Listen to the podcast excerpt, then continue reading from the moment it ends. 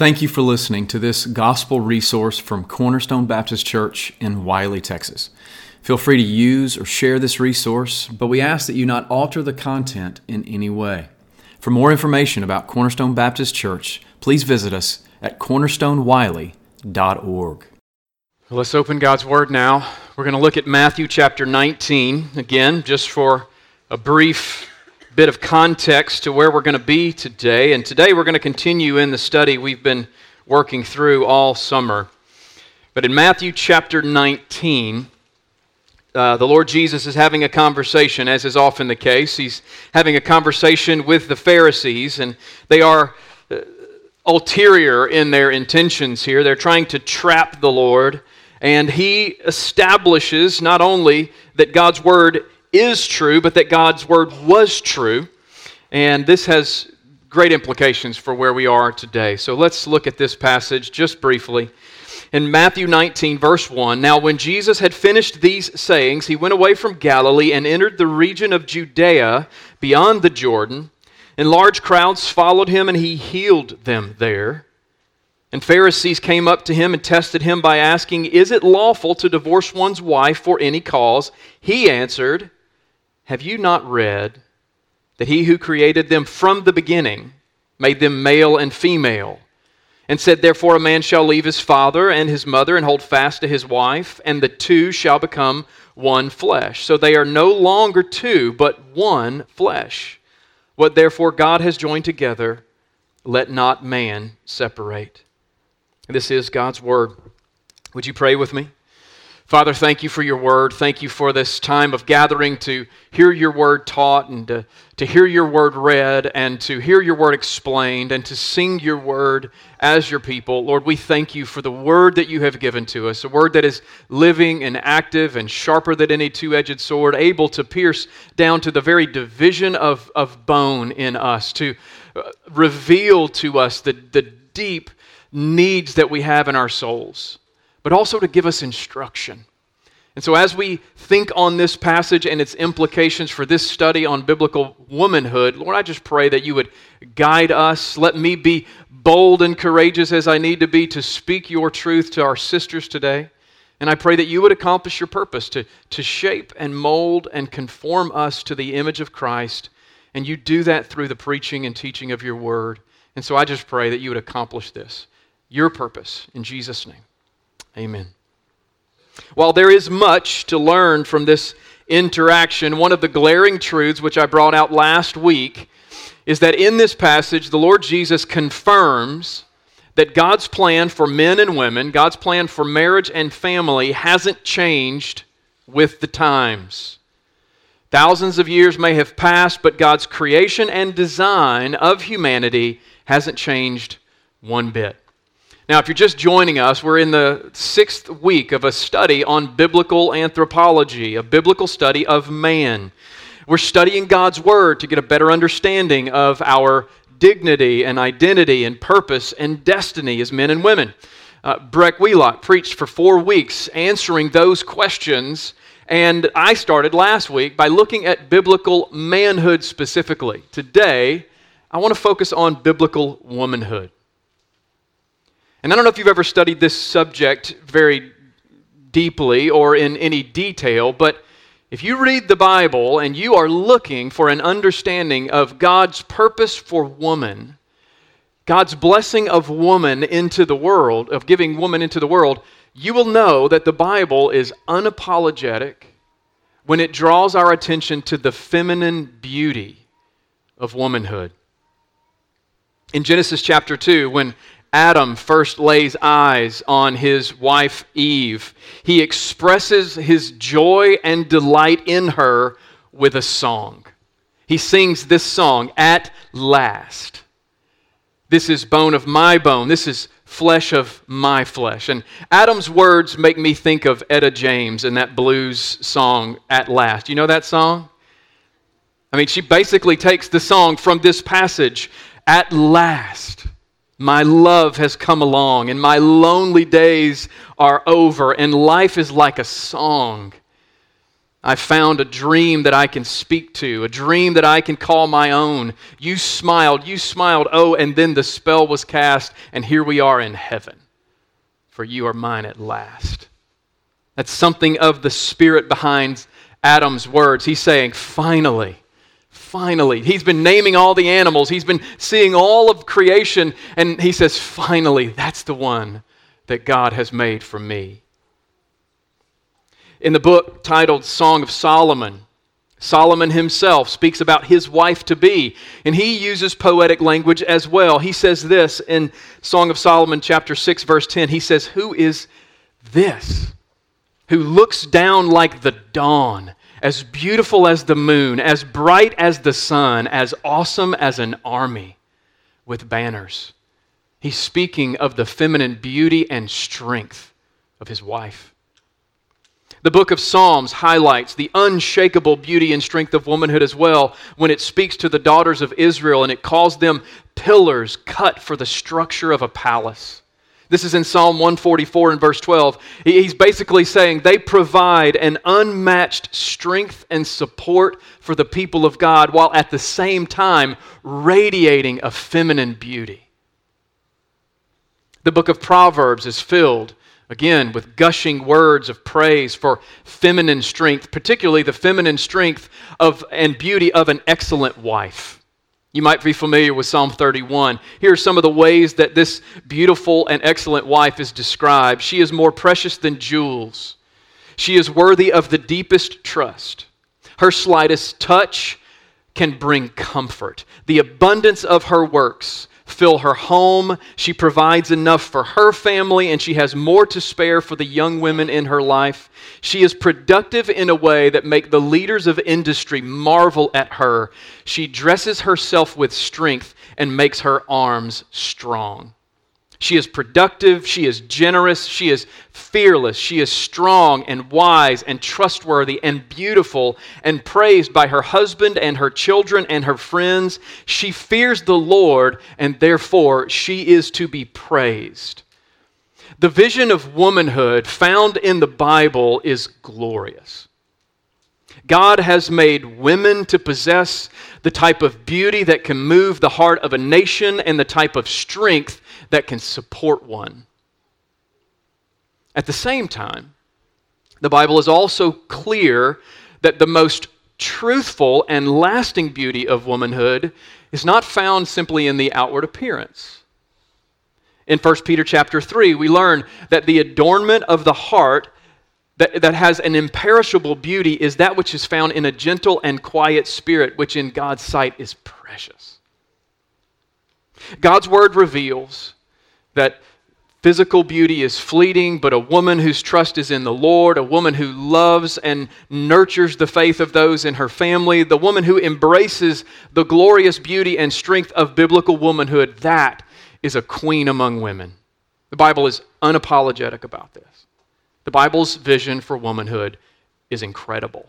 It shows that women are unique and invaluable and essential for the accomplishing of the plan of God, as well as for the continuation of humanity itself. God made women on purpose with all of this complexity and all of this feminine wonder built in. And I trust and believe that God wants every woman in this room to fully embrace the dignity and identity and purpose and destiny that He has given to you as a woman. But, as we learned last week, there is a rival vision in our culture on womanhood, a vision that's being promoted today, a vision that rejects the beauty of biblical womanhood for something else entirely. so, what I want to do in the next 20 minutes or so is I want us to look at a few things, three things related to biblical womanhood. I want us to consider the question what is a woman? I want us to look at the fact, and I want to show you that God has made women for a purpose, and that purpose, in, in, in great part, is for beauty and for glory. And then I want us to look at three characteristics of biblical womanhood, only three. There are many more, but there's there's much for us to study today. So let's look at this first issue. Let's ask this question what is a woman? And you might think, well, that's a simple, simple question for us to answer. But perhaps you've also noticed that this seems to be a question that produces a great deal of confusion in our particular cultural moment. Our most recent appointee to the U.S. Supreme Court, Justice Ketanji Brown Jackson, cannot or was simply unwilling to answer the question, What is a woman, during her confirmation hearings. Maybe you saw that, maybe you didn't. Perhaps you've noticed that in the last few years, we have seen the title Woman of the Year bestowed on more than one biological male. In her 2016 book titled Eve in Exile, Rebekah Merkle pointed this out. She said, Bruce Jenner started calling himself a woman publicly, and no one is allowed to argue about it. Glamour magazine named him Woman of the Year. Incidentally, how hilariously insulting, and this is a quote still, how hilariously insulting is that to all women everywhere? Glamour has declared that a middle aged white man who's been pretending to be a woman for a grand total of one year is already doing it better than all the rest of us. And this trend continues. This year, USA Today named Leigh Finke as its Woman of the Year in the state of Minnesota. And uh, another biological woman by the name of Nicole Russell reacted to this by writing Finke is a biological man who transitioned to live as a woman in 2017. Finke's politics aside, this is someone who has lived as a man the majority of their adult life. This is an affront to the extraordinary women of Minnesota. Earlier this year, Matt Walsh, he published a documentary on the Daily Wire. The documentary was titled What is a Woman? I know many of you have seen it. Many of you have probably also heard of, of it. In it, he exposed the fact that the modern secular mindset is simply unable to make anything resembling a rational argument in, in their attempt to answer this question of what is a woman. Modern identity politics, modern gender theory has produced shocking levels of confusion on one of the most basic questions of humanity. And this confusion is not new. This confusion has been around for decades. The, the understanding of the identity and the purpose of a woman uh, in 1963, a woman by the name of Betty Friedan, you may have heard of Betty Friedan. Uh, she wrote a book titled The Feminine Mystique. And in this book, she explored and exposed the fact that many of the women in her day faced an identity crisis, which she titled The Problem That Has No Name. And following the existentialist philosophers like Rousseau, which I talked about last week, Friedan told women that they needed to go out and define their own identity. Don't look to history. Don't look to modern cultural sensibilities. Don't look to Scripture. Go out and, and rediscover yourself. Find out who you are. She told women that they were not complete until they had explored their identity outside the boundaries of family relationships as well as biological roles. So she's a huge influence in the modern feminist movement. And in part, what Friedan was trying to do, what other early feminists were trying to do, is they were trying, in their own words, to fight for equality between men and women. But what it has produced is anything but equality between men and women. When biological men are being named as women of the year, women haven't gained, they've lost. Modern feminism looks at the differences between men and women as a power play, and by doing so, they tip their hand and they show you that they are relying upon the, the po- politics of power, the dynamics of power, as explained by Karl Marx. Philosophies and ideas have consequences, and this is one of them. And by the way, I, I want you to know this if you didn't already modern feminism did not invent the idea that men and women are equal in dignity, worth, and value. That is a biblical truth. And it has always been a biblical truth. The Bible tells us that men and women were both created in the image of God. It tells us that men and women have been equally charged with the divine mandate of being fruitful and multiplying and filling the earth and subduing it. We are equally given the divine task of expanding the garden, of being God's representatives on earth, but we do not each have the same responsibility in that task. God made Adam and gave him male sexual anatomy, and God made Eve and gave her female sexual anatomy and told them to come together, have children, fill the earth, and bring it into order. We each share in God's calling, but our task is different. And our task corresponds to the way God made us and the calling He gave us. Men are called by God to take up the responsibility of manhood within creation, and women are called by God to take up the responsibility of womanhood within creation. And God makes clear that the man alone is not good, but when the man and the woman are together, God says it is very good. This is what God wants. This is God's purpose. This is God's plan and calling upon us as humanity. By the way, God made women for beauty and for glory. For beauty and for glory. As the story of creation moves from Genesis chapter 1 to Genesis chapter 2, maybe you've noticed this along the way. I've probably pointed it out to you a few times.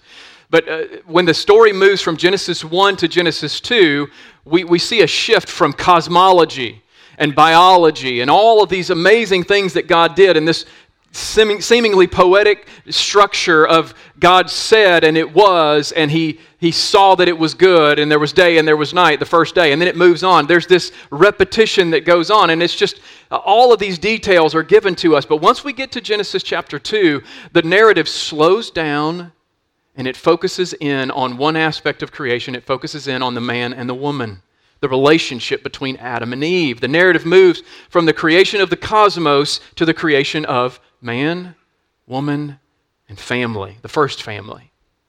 And before we see this develop, we learn that something is not complete. Something is wrong or something is not good. In, in Genesis chapter 2 and verse 18, I've already alluded to it, but the Lord God said, It is not good that the man is alone. I will make a helper fit for him. And the reason I point that out is if you don't know this, when you read Genesis 1 and 2, that phrase, not good, should stand out to you. I always share this when I'm doing premarital counseling, and we, we talk about this and what it means and the implications of this. But if you don't know what to look for, you don't even know that it's there.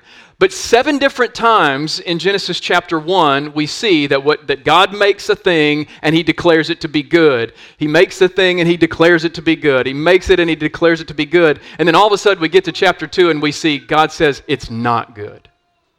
It's like the flow of the story just stops. What's wrong? what has, what has happened, what needs to happen.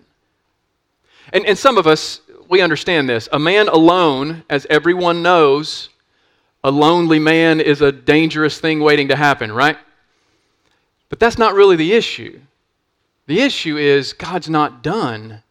His creation is not complete. His work is not over. God says it's not good because for Adam to understand his true identity as a man made in God's image, he must experience something of that loving relationship that God enjoys within the Trinity, as Breck pointed out weeks ago. Yes, Adam had God to relate to, but God the Father wanted to give Adam a helper that was uniquely fit for him in accomplishing the task God had given to humanity. Man can't do that alone, neither can woman, by the way. This is part of God's plan. So here's what God did. In Genesis 2 and verse 21, it says, The Lord God caused a deep sleep to fall upon the man, and while he slept, God took one of his ribs, closed up its place with flesh, and the rib that the Lord God had taken from the man, he made into a woman and brought her to the man. There's some really interesting things that happen here. The language that we see about God taking and God forming, that's very similar to what we see in Genesis 1. It's very similar to what we see earlier in Genesis chapter 2. But when God makes the woman, he, it's very clear in the text, he makes her in a refined way. Let me, let me show you what I mean. In verse 19, we read that out of the ground or out of the earth or out of the dirt, the Lord God formed every beast. Beasts were formed in that way. In verse 7, we read that the Lord God formed the man from the dirt, from the dust of the ground. Man was made from the dust, the animals were made from the ground, but Eve, the woman, she was made out of man.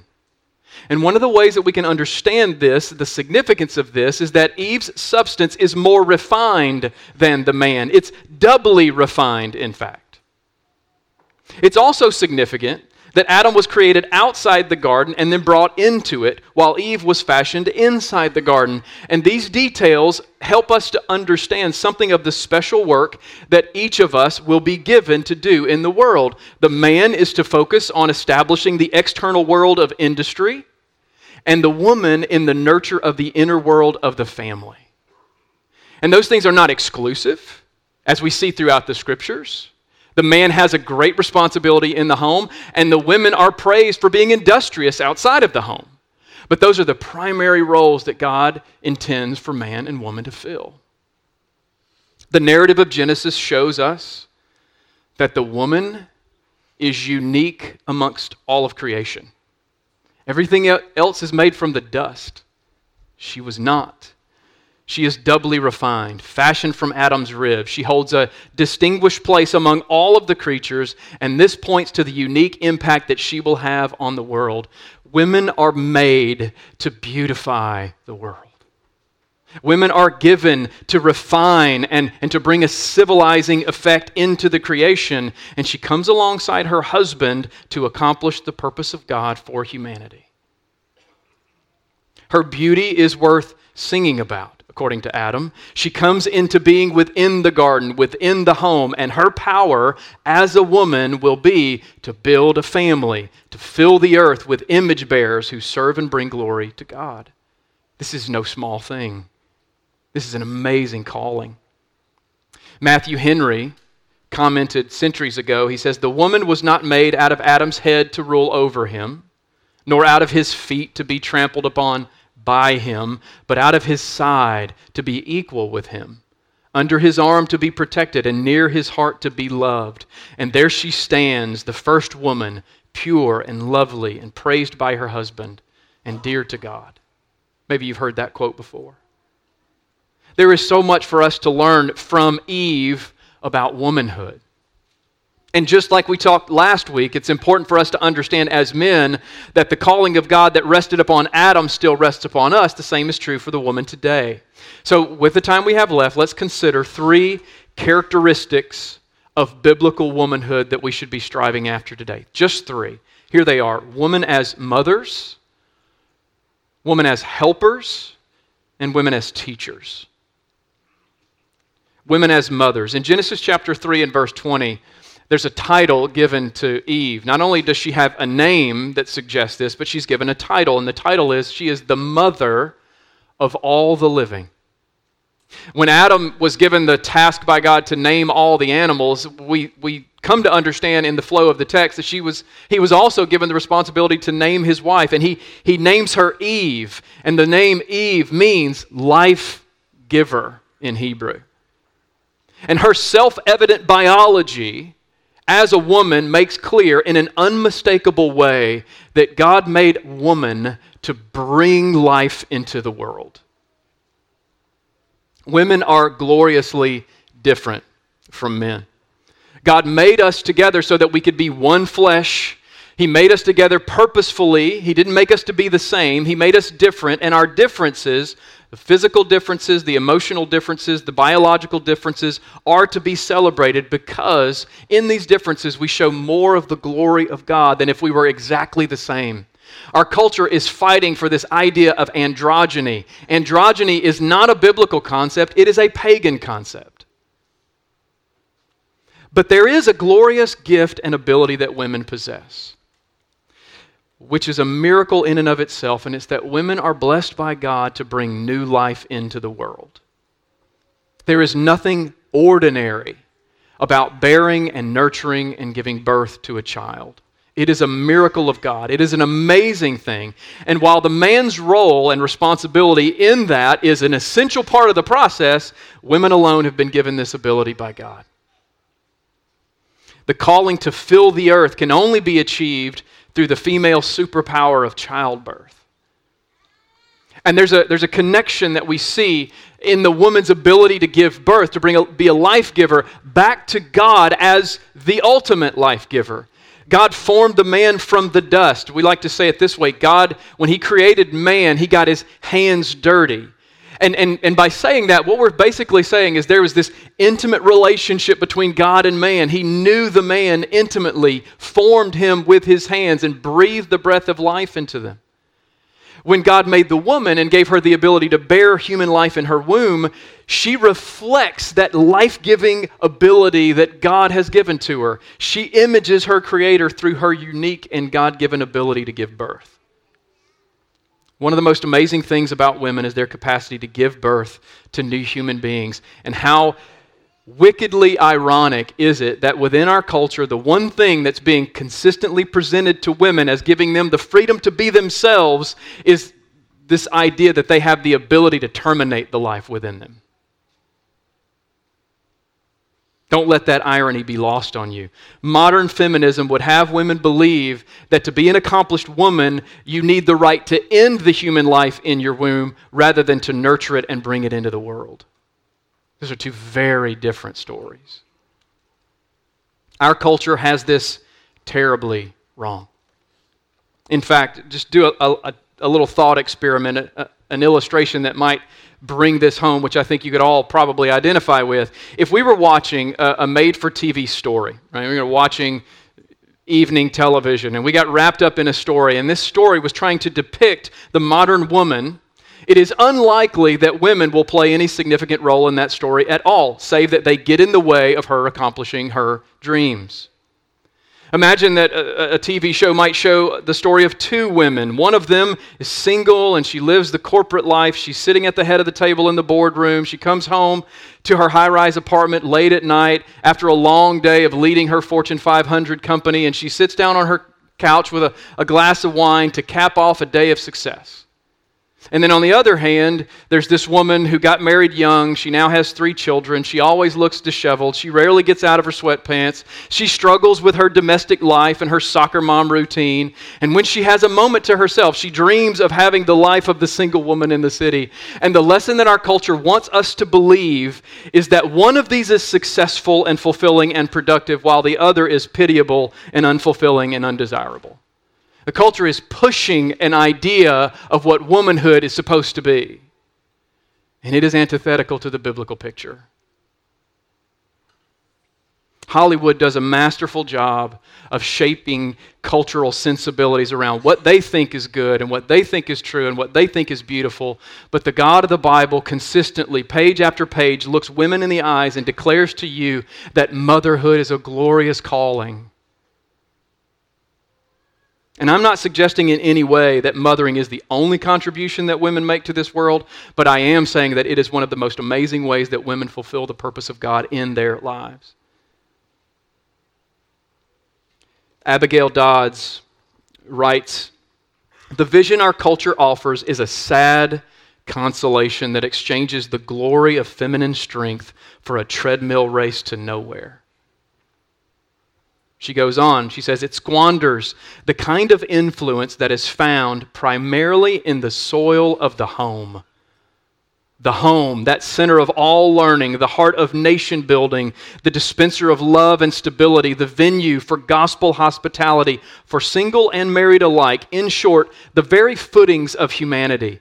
This home based influence, because of Christ, can last for a thousand generations, yet our culture urges us to cast it aside for the pursuit of rewards a little less off in the distance, and certainly ones that don't require diapering.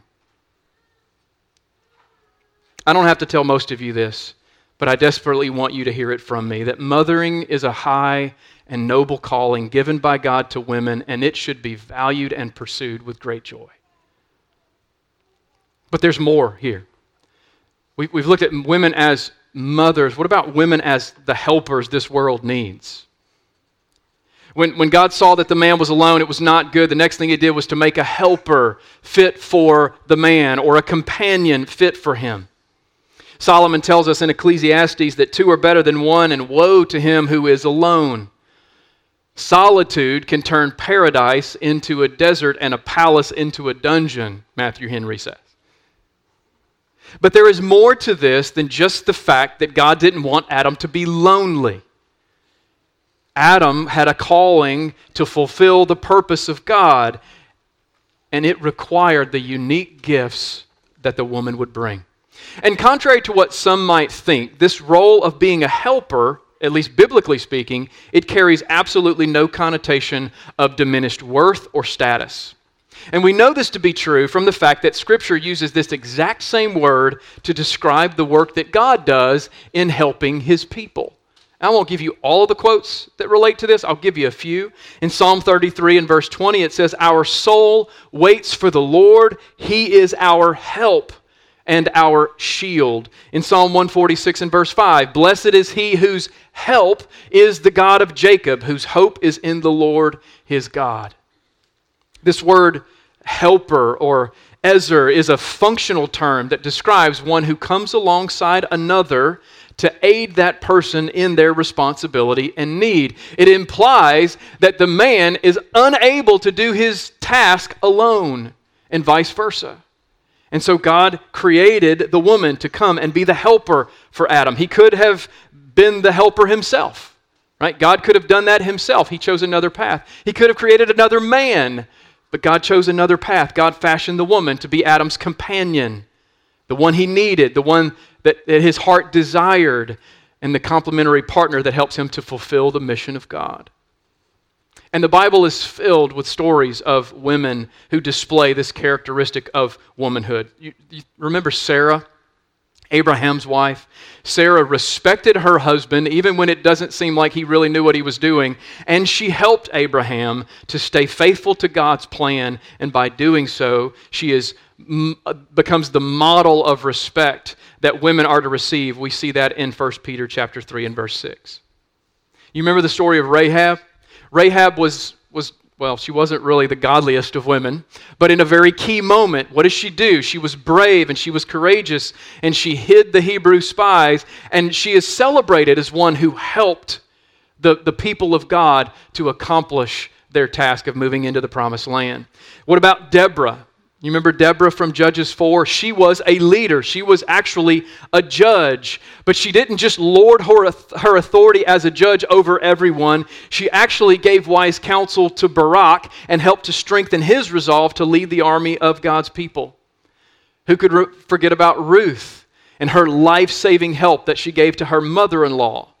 And by her bold action, she became the wife of Boaz as well as a matriarch in the line of Jesus. Or don't forget about Esther, who risked her life before the king in order to help her people.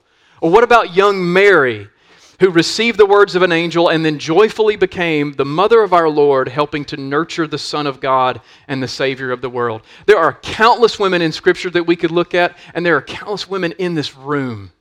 Countless women in this room who bear no title and yet, their consistent and faithful service and help and ministry and discipling of children and other women and being participant in all kinds of different ways, these women, you, are, are fulfilling that calling and responsibility to be the helpers God has made you to be. Not just for your family, but also for the church. These heroic women, they took chances. They overcome difficult rulers and circumstances. Some of these women in the list in Scripture, they do that even though they, they're not married to a husband. They do this independently, understanding their responsibility from God, and they do this as the intelligent helpers that God has designed them to be. Don't neglect or overlook the calling to be the helper God has made you to be. And then, third, mothers, helpers, teachers. Women are the teachers who train the world.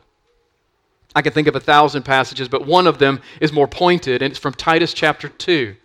You've heard people talk about uh, the Titus 2 ministry of women. Here's what it says Women are to be reverent in behavior, not slanderers or slaves to much wine. They are to teach what is good, and by doing so, train the young women to love their husbands and children. The role of mothering is wonderful, but bringing a child into the world is just the beginning, right? Every mother in the room knows that. Teaching and training the child is the next step. And women are uniquely gifted and called to this work. Not exclusively, but uniquely gifted and called to this. And this calling is not just a calling to teach reading, writing, and arithmetic, which many of you do. It's a calling to disciple your children and the next generation for the glory of God. That's what, that's what this text is telling these women to do. It's to understand that by taking your wisdom and pouring that into the next generation, you get to be a part of that long term goal of discipling the nations, discipling the world, not just your home.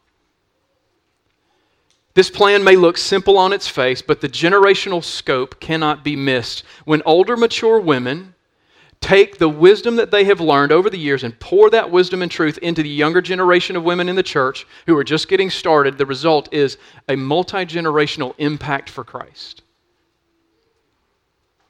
The practical wisdom and experience of one godly woman can bear fruit for decades if she is faithful to pass it on. And younger ladies, listen to me, and if younger women are willing and faithful to receive it. Sisters, don't despise the days of small things. Those conversations that you have with an older sister in the hallway on Sunday, or those text messages that you send out to a young mother on Monday, those things matter far beyond the moment. They are intended to matter.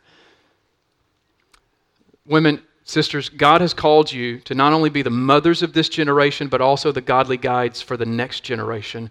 God has made you and called you to be those people who shape the culture of the world by shaping the home and the family and the generation that is still growing into maturity. And God wants to use you to craft a legacy of faithfulness, and by the grace of God, you will do this in a thousand different ways. Womanhood is a calling to be productive, to bring life into the world, to exert a civilizing and beautifying effect upon the world, to shape new life, nurture it, and guide it towards its own God ordained purpose. Womanhood is about life giving and nurturing and helping and teaching and training and so many other things. Don't despise this work, and certainly don't let the culture tell you that the real work of women is in breaking glass ceilings. The real work of women is being faithful to the calling of God. And I want to close with another quote from Abigail Dodds. She was writing for Desiring God, and, and she's giving some, what I believe to be much needed encouragement to our women. So I'll close with this quote Feminine glory is suited only for a woman. Not because men and women have nothing in common. We have everything in common. We are bone of the same bone and flesh of the same flesh. But because our sameness only makes sense in light of the triune God who is distinct in three persons. When we forsake, and she's talking to ladies here, when we forsake our feminine glory in pursuit of the uniqueness that belongs to men, we abandon our God given glory. We become usurpers, persistently insisting that our uterus and biology are equal to nothing, irrelevant. Strong language. And she finishes with this Women, believe the lie that in order to be relevant in a man's world, you become like a man when the opposite is true. Do you want to be relevant? Then shock the world and be what you were made to be a fearless, unflappable, God fearing woman. Do not abandon the very differences that make you essential to God's plan. That's my hope for you and my encouragement. Let me pray for you. Father, I thank you for your word and I thank you for the, the, opportunity to speak these truths over to the over the ladies here at Cornerstone. And I pray. I know there are questions. I know there are bigger things maybe to think on. Maybe there are such broader implications than what I can fathom. But Father, these truths are necessary and they are fundamental. Help our sisters to see this, to embrace it, and help us as a church, especially as men, but as a church, to celebrate that God given glory of feminine beauty and strength. And would you bless our family? Would you bless our ladies today? I pray this in Jesus' name. Amen.